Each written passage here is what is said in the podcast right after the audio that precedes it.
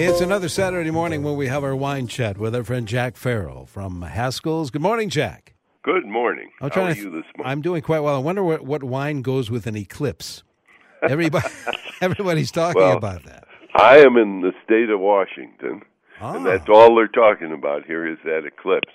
The apparently Salem, Oregon, is one of the direct spots, as is Kansas City in the Midwest, and hotel rooms are going in Salem, Oregon, and that's not much of a town, let me tell you, for a thousand dollars a night Wow! to watch the eclipse on Monday. amazing. So, but anyhow, as long as I'm out here, I thought we'd talk a little bit about Washington State and perhaps a little bit about Chateau Saint Michelle. I'm out here specifically for their 50th anniversary party, which was last night, and what a gala affair that was. But you know, Washington State is a relatively newcomer in the world of wines. Obviously, pioneers uh, in the late 1800s, early 1900s brought vines to plants so they'd have wine for home consumption and that. But commercial wineries weren't really going here until the mid to late, in fact, the late 60s. And uh, they made primarily fortified wines at that time, much like, you know, we've talked about that in the past about New Zealand and Australia. They all started making fortified wines because there wasn't really a lot of demand for table wine. And uh, Washington is still really finding uh, the real expression of the soils and everything. Right now, there's 14 government viticultural areas in the state of Washington, and 99% of them are on the east side of the Cascade Mountains. And this is the prime growing area, and they have about 65,000 acres in the state of Washington uh, under vine. And that makes it the largest agricultural commodity in Washington. Uh, it's an industry valued at about five and a half billion dollars, and that's amazing because, as I said, it wasn't terribly long ago. Uh, there weren't any wineries here, and they were some of these wineries were very smart. Uh, they built tasting rooms and big demonstration facilities right outside of Seattle, even though the vineyards are way off in the country. Uh, and what that has done, for example, with Chateau Saint Michelle, they get about 350,000 visitors a year through their center, which incidentally is state of the art, and I'll talk about that in a little bit. But all these wineries, there's over a hundred of them that have uh, tasting rooms and visitor centers right outside of Seattle, so you can come out to Seattle and see all these wineries, etc., and you aren't out really in wine country itself. And you know, it's interesting how they've progressed here. Uh, in the prime growing areas, which is the same latitude as Bordeaux, uh, Washington State produces some remarkable wine. As a matter of fact, the industry press says that uh, Washington has the highest percentage of red wine, in fact, all wines, rated over 90 points at the lowest average cost of any area in the entire world. That that's really some statement to make. And of course it's very true. We've talked about this in the past. I remember telling somebody I had a Chateau Saint Michelle Riesling that I thought a friend of mine he brought we were eating in a Thai restaurant in Missouri. I thought, Well, how cheap can you be? That's a six dollar, seven dollar bottle of wine. We had it with Thai food, and of course it was perfect.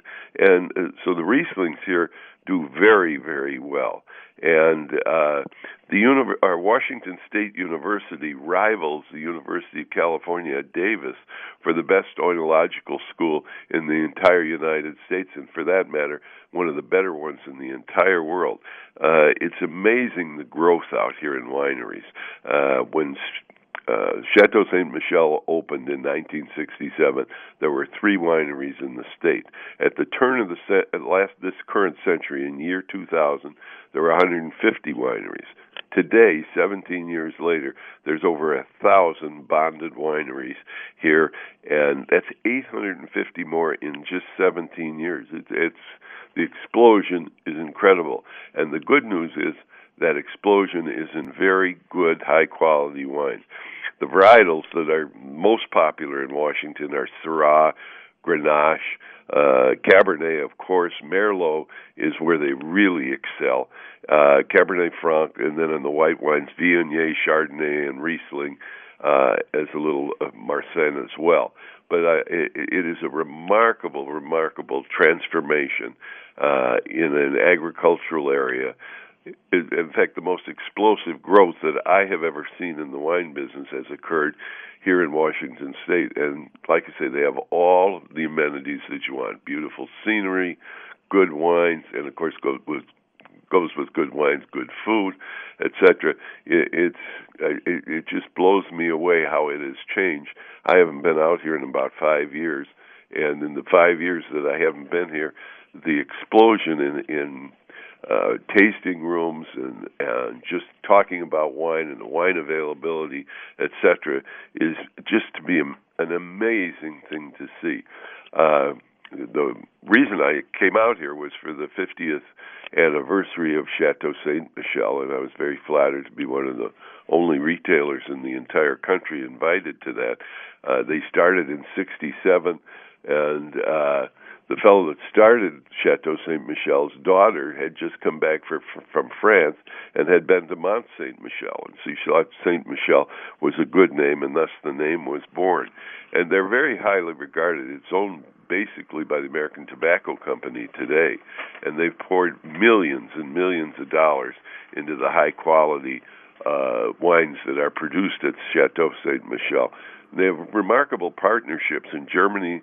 They've partnered with uh, Dr. Loosen, and he had, they have a winery here. Uh, in Italy, it was with the Antinori family. Uh, so they've chosen their partners well. Villa Maria from Saint uh, from New Zealand is a partner of Saint Michelle, and uh, they started out with just three wines. And their first year production, they made 3,000 cases.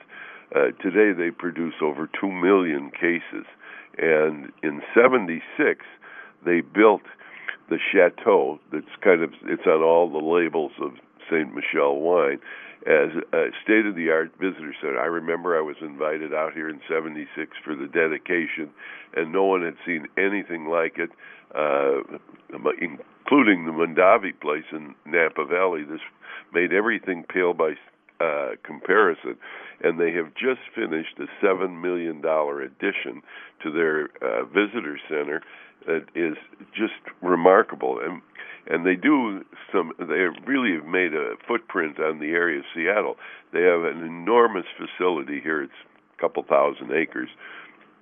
And like I say, it's devoted mainly to a visitor center and that. And they have these uh, rock concerts uh, for the four summer months and they bring in big name entertainment and people sit on the grass and with a blanket and a bottle of wine and listen to all that music it's tough to beat it the the new wine uh, the new visitor center is about 30,000 square feet with a 100 seat amphitheater they have a blending room where you can blend your own bottle of wine from the uh vineyards of the estate and they were one of the first ones they were pioneers in vineyard designation. You know, uh, not a lot of people did that. For example, Indian Wells is a very popular uh, vineyard designation here in Washington, and uh, Saint Michelle was the very first one in there. It's it's just a remarkable thing to visit uh, and to come and see. I, I really have enjoyed my couple of days here.